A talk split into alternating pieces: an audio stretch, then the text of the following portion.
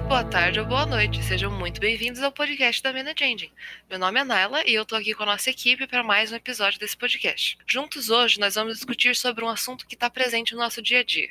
O tema do podcast é como a experiência do usuário pode afetar a produtividade e o dia a dia das empresas. A gente vai falar um pouco sobre como superar esses desafios impostos por esse tipo de tecnologia com a nossa equipe. E para falar sobre esse assunto, hoje estamos com Tony Mar, Camila, Stephanie e Fernando. E aí, pessoal, tudo bem? Opa, tudo ótimo. Vamos lá falar desse assunto aí que é totalmente importante para o dia a dia das empresas. Bom dia, pessoal, tudo bem? E aí, bom dia, turma. Feliz em participar de mais um podcast. Bom dia, pessoal. Um prazer estar aqui com vocês de novo para comentar um assunto tão importante. Bom, então, durante as postagens do nosso blog nesse mês, a gente falou muito sobre a questão da experiência do usuário e o papel da TI. Primeiro, eu queria comentar um pouco sobre é, os desafios que essa experiência oferece. Na opinião de vocês, o que é a experiência do usuário e como ela impacta as empresas? Vamos começar com, com o Tony Mar. E aí, Tony Mar, o que, que você acha? Bom, Naila, é, são dois pontos bem importantes, né? O primeiro aí sobre o que é a experiência do usuário, né? Que é, é, por definição, né, é como uma pessoa se sente ao interagir com a empresa, com, o aplica com a aplicação, com algo que ela está utilizando, né? Como é que ela tem essa experiência. Então a gente tem que garantir uma experiência do usuário boa para tirar proveito disso. E também, por um lado, né, do, da questão da segunda pergunta, né, é, sobre o impacto nas empresas, isso é muito grande, né? A gente vê vários pontos aí nesse, nessa mesma pergunta. É, a questão de uma empresa que está colocando, de repente, um sistema novo e não passa pelas áreas que vão utilizar ele. Então, de repente, um exemplo bem simples, a implementação de um CRM numa empresa, feita pelo time de TI, né? e você ter os usuários da área comercial que eles enxergam a, essa solução de CRM, que na ideia de TI foi a melhor das opções ser imposta ali, né, de ser implementado, para eles não é funcional. Então a experiência do usuário vai ser muito baixa. E o impacto com relação à empresa, é, aí é totalmente o oposto, né? Você acaba gerando uma, um desagrado por quem teria que usar, né? Não que você vai colocar uma ferramenta do jeito que as pessoas que trabalham é, gostariam. Muitas vezes não dá para fazer isso, não dá para ter aquela ferramenta dos sonhos na, na, empresa. Mas tem que ter essa participação do usuário, justamente para quê? Para essa experiência do usuário ser completa, né? não apenas na utilização, mas também na escolha. Né? Então, se o CRM é definido pela área de utilização, no caso a área comercial, tende a ser melhor a experiência e impactar positivamente a empresa. Né? Então, ah, eu fiz aqui uma reunião, vamos trocar aqui o CRM da empresa, tirar essas planilhas que a gente utiliza hoje e ver a solução X aqui, escolher uma solução específica. É, ao contrário, você impor isso, né? você acaba gerando um fator negativo quando você impõe uma solução para as pessoas utilizarem, mesmo sabendo que elas precisariam ter opinião. Né? Então, é, tem que trabalhar com uma engrenagem, né? E contar com a experiência do usuário para que ele saiba o que ele está utilizando e utilizar da melhor maneira também essa experiência para tirar proveito para a empresa deslanchar em outros pontos. É, até complementando esses pontos levantados pelo Tony Mar, eu acredito que sempre que uma empresa vai pensar em trocar um software ou algo que implica no, no dia a dia de muitos, é importante ver com eles primeiros quais são as necessidades.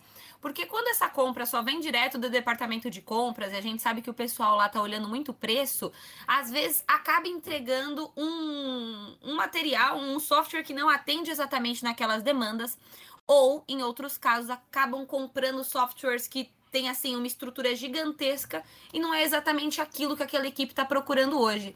Então eu acho que eles precisam trabalhar juntos, precisam conversar e, claro, ter um treinamento de qualidade para que os usuários possam ter uma facilidade melhor em aceitar esse novo equipamento que está chegando para eles.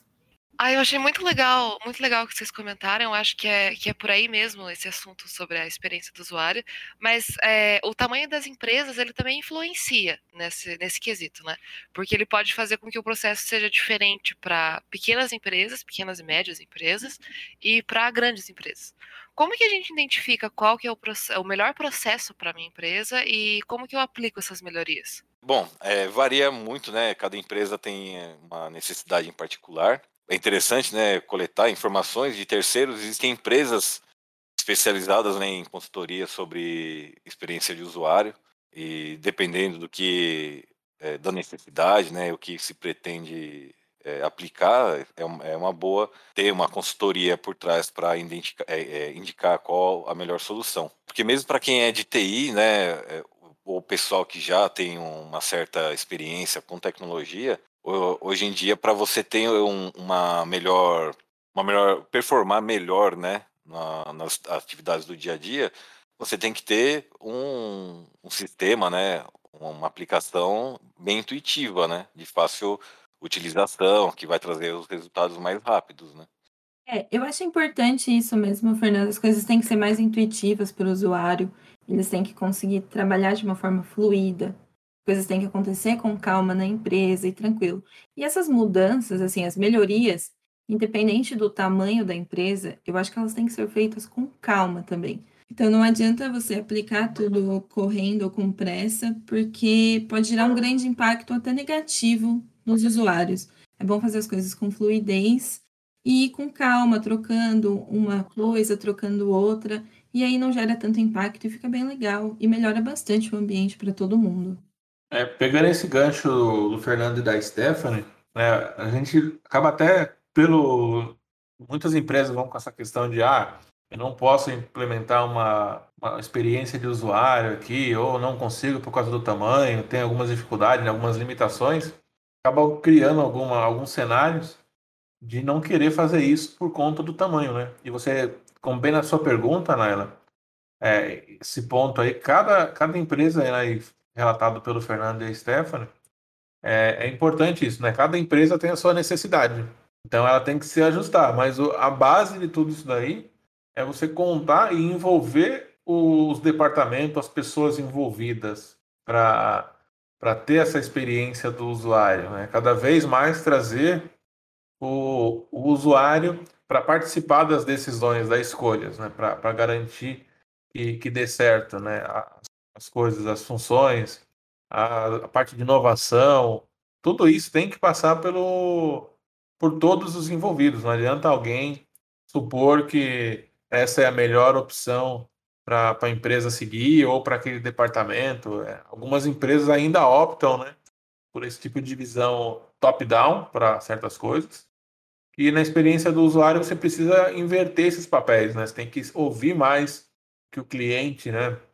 Da, o cliente como usuário da empresa está tá demandando as dificuldades dele para garantir que a adoção de um novo produto, a, o lançamento de algo vai ser legal e vai ter uma aderência boa, porque não adianta, imagina, você gasta uma grana alta, e isso falando para empresa pequena, né, com, com a nova aplicação, por exemplo, e aí os usuários não utilizam a solução. Por exemplo, é, você tem aí várias soluções de compartilhamento de arquivos.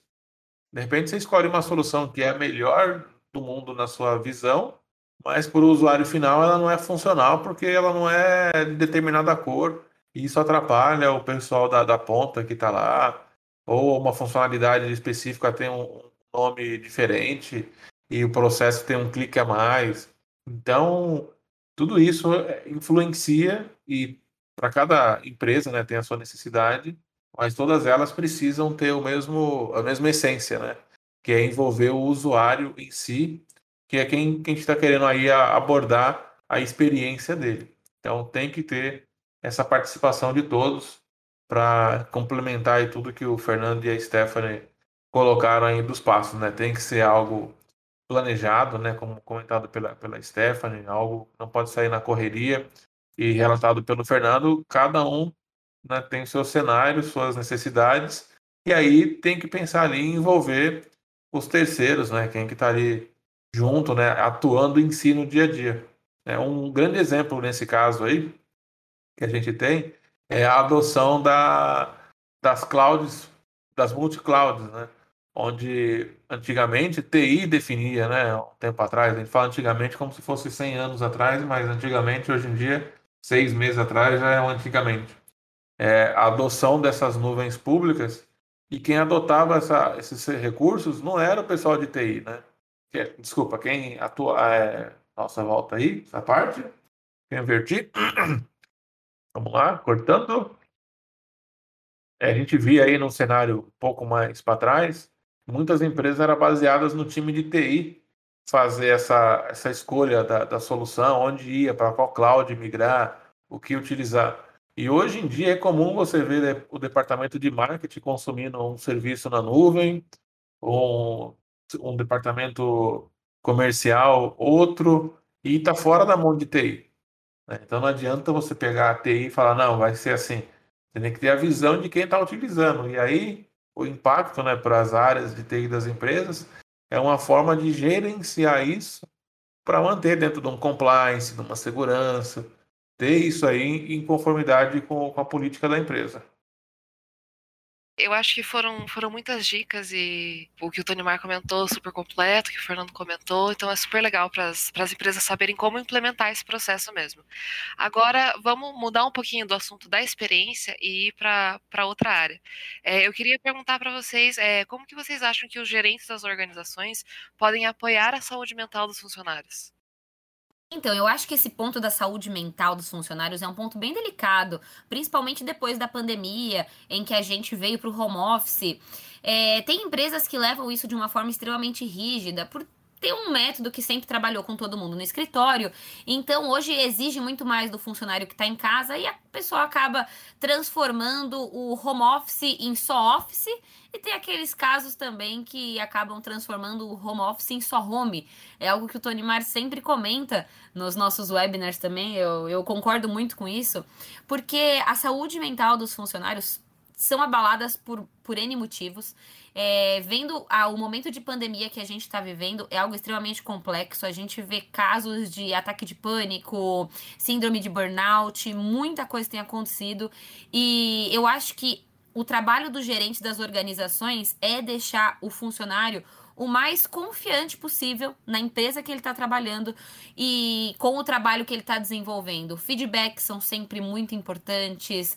É, mostrar que, por mais que a pessoa esteja distante, isolada, que é o que está acontecendo agora, é, mostrar que ela não está sozinha, sabe? Eu acho que isso é muito importante. A, a gente sabe que com a família toda dentro de casa também o ambiente fica estressante. Hoje a gente acredita que aos poucos as empresas estão voltando para o escritório também. Muitas já aderiram completamente o home office, mas a saúde mental dos funcionários sempre foi um tema muito delicado que foi muito subar tem algumas empresas que até têm psicólogos. E hoje eu acho que é um tema que tem que ser ainda mais abordado de uma forma ainda mais profunda, porque a gente sabe que funcionários felizes são os que fazem o sucesso da empresa, né? É, eu concordo muito com isso que a Camila falou, né? E eu acho muito importante os gestores aí, os gerentes das organizações, prestarem bastante atenção no ambiente de trabalho, né? Como está aquele ambiente para o funcionário, como que as coisas estão fluindo, entender quais são as necessidades, sim, definir limites. Eu acho que, principalmente com o home office, o que a gente precisa muito é definir os limites. Qual o seu horário? Você está cumprindo um horário de trabalho? Ou porque você está em casa, você está trabalhando até 9 horas da noite? É, é uma dificuldade que a gente tem hoje que não tinha antes, né? Antes você saía do serviço às 6 horas da tarde, acabou. Hoje pode ser que 9 horas da noite, 10, meia-noite, surja um e-mail, você tá ali e fala, por que não? Vou olhar, vou trabalhar, vou fazer. Isso é, acaba sendo estressante, você está trabalhando além do que precisa. Acho que os gerentes têm que ficar de olho nisso, perceber o que está acontecendo e também cuidar deles mesmos, né? Porque para poder ajudar alguém, a gente tem que estar tá bem primeiro. Então é sempre bom olhar para si mesmo, entender se está bem, como está a sua saúde mental para conseguir ajudar os seus funcionários. Que maravilhoso! Adorei a sua descrição. É isso aí. É, complementando essa questão aí que a Stephanie acabou de dizer, logo no. O Brasil não tinha, né? A, o costume de home office. Então, logo após a pandemia, né, que surgiu essa necessidade, é, começou a busca né, por ferramentas para ter um controle do tempo de trabalho dos funcionários em home office, né? Mas e é exatamente para evitar essa questão tipo do funcionário começar às 9 horas da manhã e não ter hora para parar, né? E isso daí a pessoa não percebe, né, que ela está fazendo isso e causa um, um efeito assim, muito negativo, né? É, causa pro, problema psicológico, né? A pessoa ficar é, exausta, cansada, e isso daí acaba trazendo prejuízo, né, para a empresa também. E é lógico, né, também para controlar os funcionários que falam que estão trabalhando, mas não estão também, né? É, eu acho legal todo, todo esse, esse lance de home office, todas essas mudanças que a gente teve, porque, que nem a Stephanie falou, antes a gente ia para o trabalho e era muito separado, né? Agora, tanto o escritório quanto é, a nossa casa é uma coisa só. Então, até para as empresas mesmas e para os para os funcionários a gente vê um lado mais humano das pessoas, né? Elas estão ali no dia a dia com a família, com, com várias coisas acontecendo. Então, além de os funcionários terem que saber dividir é, o que, que é o office, o que, que é o home, é, as empresas também acho que podem ver os funcionários dessa maneira mais humana do que antes. Ah, com certeza, né, Naila? Agora a gente tem um bebê que chora de fundo no Macau, às vezes um cachorro, então a gente tem que aprender a contornar agora essas coisas aí com home office. Ficou tudo mais humano nas empresas mesmo. Exato, e a gente tem que saber que tá tudo bem, né? Não é porque você tem um bebê ou que você tem um cachorro que vai tirar o seu profissionalismo. Eu acho que esse lado humano da pessoa que a gente tá tendo um contato maior hoje em dia deixa a gente muito mais próximo e transforma as relações mesmo até no ambiente de trabalho muito mais reais. E eu valorizo muito isso. É outro ponto, né, importante, além de tudo isso que vocês já comentaram sobre a, saúde mental dos funcionários, é esse ponto mesmo de saber, né, o seu limite, né? Cada um tem o seu de chegar. Claro que às vezes você responde um e-mail fora do horário e, e tudo mais, mas isso não pode virar uma prática comum. Né? E, e a gente vê vários casos, pessoal com síndrome de burnout, por exemplo, por esse esgotamento que, que segue, é, vira uma coisa normal né, trabalhar e só trabalhar, né? Acaba perdendo a família inteira ali, o que está passando em volta, porque está ali focado somente no trabalho. Tem que ter esse limite, né? Então, é, como o Fernando comentou, né, pessoal do Brasil principalmente, não tinha essa cultura do trabalho remoto bem difundida, começou do dia para a noite e começaram a surgir também os casos foram aumentando com relação a isso. A pessoa que levou o escritório para casa e transformou a casa num escritório e largou a mão do espaço de convivência, né? Então, ah, tudo era o office, né? Mais office em casa do que do que o home. E aí pensava no horário de trabalhar e fica indo. Isso acaba sendo ruim para para a saúde da, da, da, pessoa, né? De estar ali. E as empresas, claro, têm que incentivar a, a saúde, porque uma pessoa no momento de pandemia afastada, né? E ainda remoto, a, dificuldade é maior ainda de ajudar essa pessoa por conta do distanciamento que tem que manter, uma série de coisas. Então as empresas têm que né, ter essa política de ajudar, de, conviver melhor, né, como já comentaram aí e tudo mais, para, por mais que estejamos distantes, a gente não está isolado completamente. Promover esses espaços de conversa, ter uma conversa diária, né, aproximar de alguma forma os funcionários e garantir isso, né?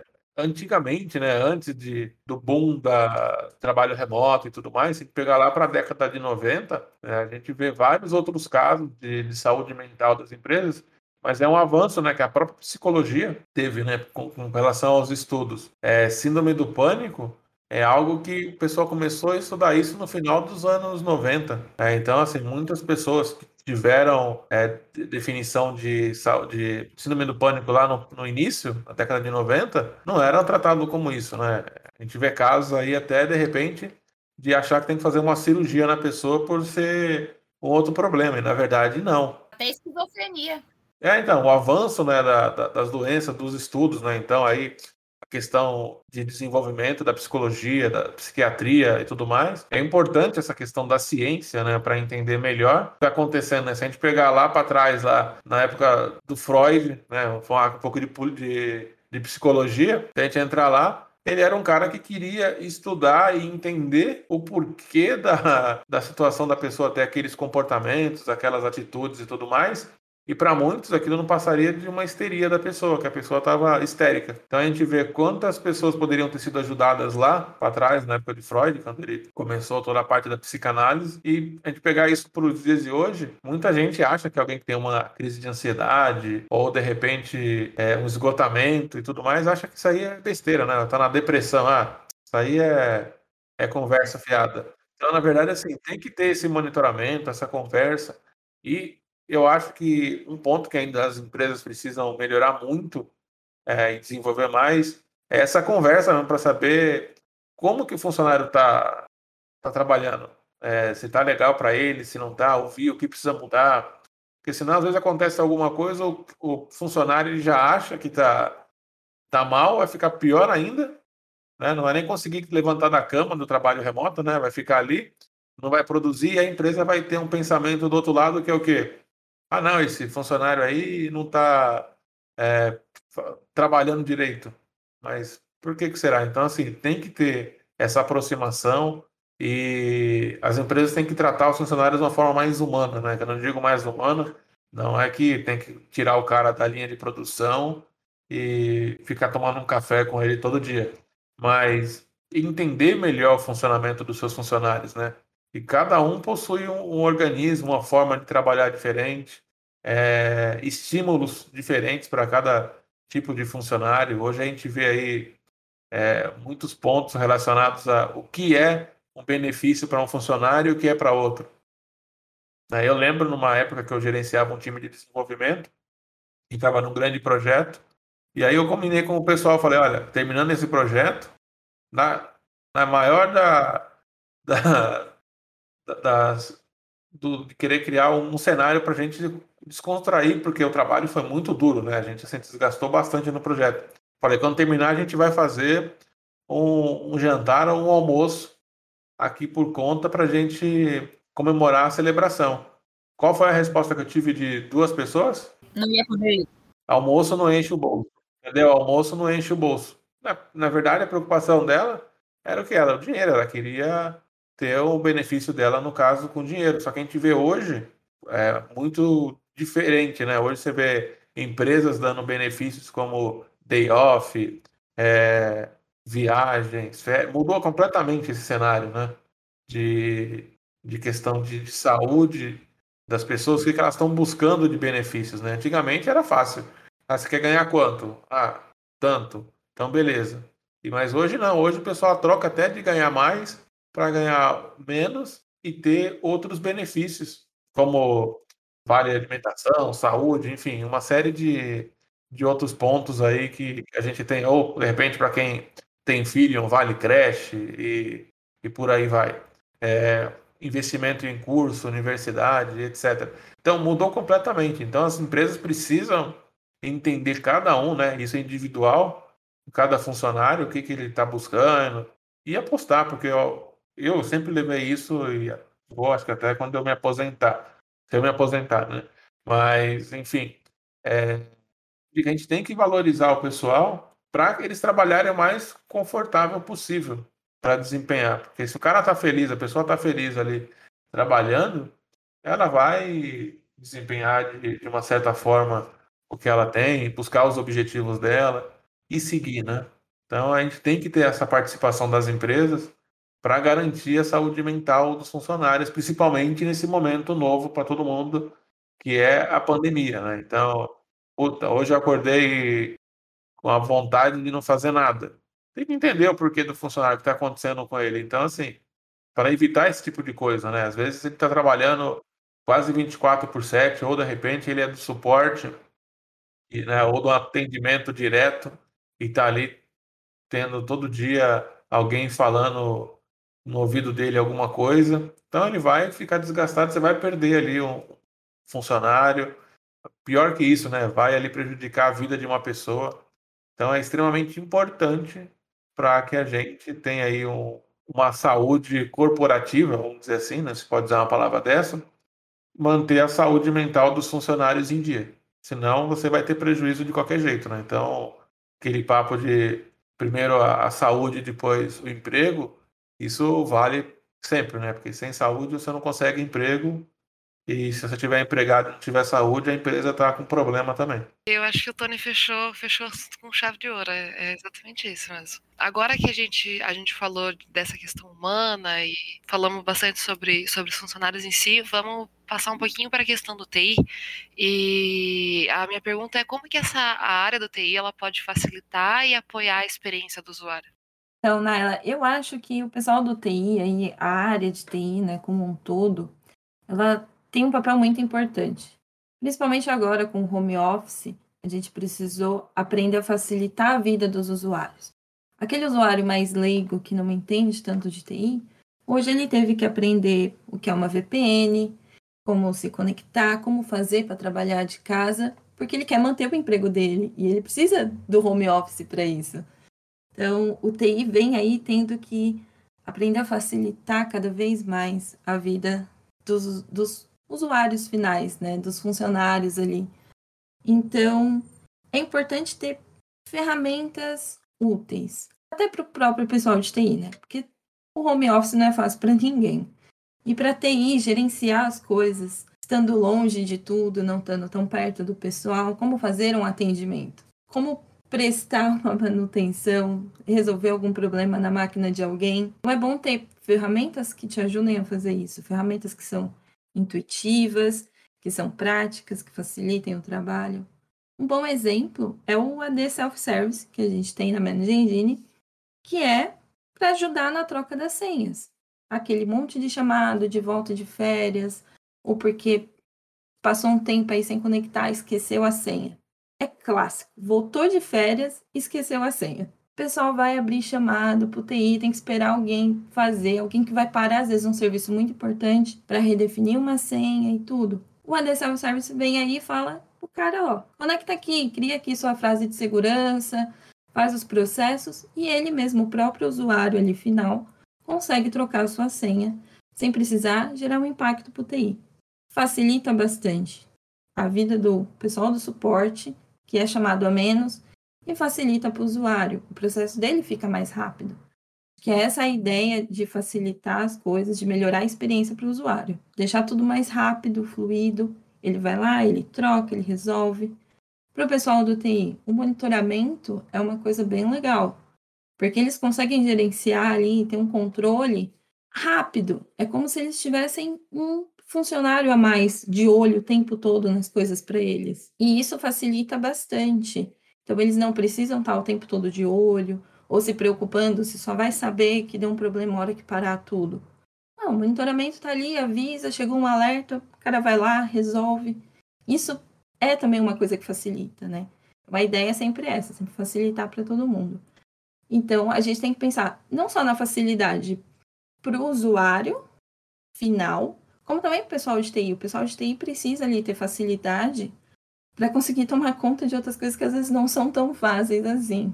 É, complementando o que a Stephanie acabou de falar, também para ajudar né, o pessoal da equipe de TI a, com a experiência do usuário, a, também a Manage Engine possui o Desktop Central, que a, ajuda a equipe de TI a dar o suporte para o usuário sem ter que se deslocar até a, a localidade, mesmo porque nesse período de home office é impossível né, sair do, de um lugar para ir até a casa do usuário. Então, é, através do, do, do cliente, do Desktop Central, é possível fazer o acesso remoto, é, abrir uma comunicação via chat e resolver da melhor maneira possível o, os problemas que o usuário pode vir a ter né, no, no desktop. Sem contar também que é uma ferramenta extremamente intuitiva até para o pessoal de TI, né? Também uma boa experiência de usuário até para o pessoal de TI. Olha, eu concordo plenamente com o que vocês falaram. Eu sou da área do marketing, vocês da parte técnica, e tenho que dizer que, como funcionária, como usuária, essas ferramentas auxiliam demais. Eu sou a típica pessoa que no, vira e mexe, perca uma senha, esqueça alguma coisa, e ter esse tipo de ferramenta, esse, essa TI que suporte essas necessidades, ajudam demais na experiência e desenvolvimento no dia a dia do trabalho do funcionário. Muito bom. E, é, e é importante, né, é, esse ponto de como a TI está tá, tá agindo para facilitar e apoiar a experiência do usuário. Né? A gente tem essas questões que a Stephanie e o Fernando comentou para ajudar situações como a da Camila, né, que a gente vê aí que esque... trocou o computador, esquece a senha, por exemplo, do, de algumas aplicações e tudo mais. E é importante, né, a, a, TI fazer aí, até fazendo referência ao que a gente conversou lá no primeiro ponto, né, da, do impacto da, da TI, sobre a experiência né, do, do, usuário ser um ponto onde eles vão fazer parte, não que eles seriam donos né, do, de, dessas soluções. Né? Então, a gente tem várias áreas, a gente pode colocar como um serviço, como no caso de um reset de senha, de um acesso remoto, né, para facilitar a vida do usuário, para ele ter essa experiência como usuário. E também um outro ponto, um outro papel de TI é ser um facilitador na adoção de novas tecnologias, mas que, que venham essa demanda por conta dos usuários né, das aplicações. Então, o time de marketing quer uma ferramenta de campanha. Não adianta ter ir lá e querer decidir ela o que, que, que vai ser. Ela pode ser um apoiador da, dessa definição para ajudar a falar, olha, que nós temos algumas tecnologias, tem essas vantagens, isso aqui se integra com outra ferramenta nossa, e aí garantir isso, dar esse apoio para que o usuário em si tenha experiência, né? E na visão do usuário de recursos, como mencionado, do AD Self-Service ou do Desktop Central de acesso remoto e tudo mais, é simplificar, né? E tirar aquela descomplicação que é você fazer um reset de senha, né? Ligar para um atendente no, no helpdesk e o helpdesk fazer várias confirmações, se fizer, né? Porque também pode ter o help esquece aí na história e não fazer e trocar, então a questão de segurança e fornecer uma ferramenta simplificada, né? Fácil e que você consiga resolver os seus problemas em poucos cliques, né? Então é, é casar esses dois pontos aí, né? A TI tem um papel muito importante como apoiador né, de novas demandas desses usuários internos e também proporcionar ferramentas que sejam agradáveis ali, que o pessoal sinta gosto de utilizar, né? Imagina colocar uma ferramenta de helpdesk ou um ITSM da vida, né? E ser muito complexo para o usuário utilizar para abrir um chamado, ele vai ligar do mesmo jeito.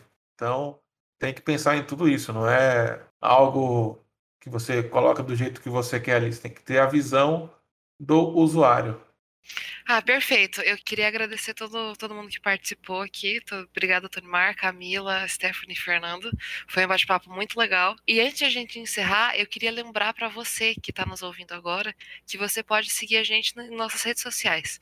A gente está presente no Facebook, no LinkedIn, no Twitter, no Instagram, no YouTube. E se você está ouvindo a gente, provavelmente você está ouvindo em alguma plataforma de, de áudio. Então, nos siga. É, lembre de curtir, comentar, compartilhar em todas as redes e dê uma olhada no nosso blog, que está sempre atualizado todo mês com várias dicas para você e para sua empresa. Uh, o link é blog.managengine.com/português. Muito obrigada, pessoal, por participarem. Foi um prazer ter vocês aqui nesse episódio de hoje. Adorei participar com vocês desse podcast. É um tema super relevante. Tenho certeza que vai ajudar muita gente que está ouvindo a gente. E é isso que a Naila falou. Não esqueçam de seguir a gente em todas as redes sociais. Obrigada, turma. Obrigado, foi muito bom participar desse podcast aí com vocês e até a próxima. Obrigada, pessoal. Foi muito legal abordar um assunto aí tão importante e foi ótima essa conversa, que veio muitas mais. Opa, obrigado pelo convite e prepara o próximo aí que a gente está junto de novo. Obrigada, pessoal, e até o próximo.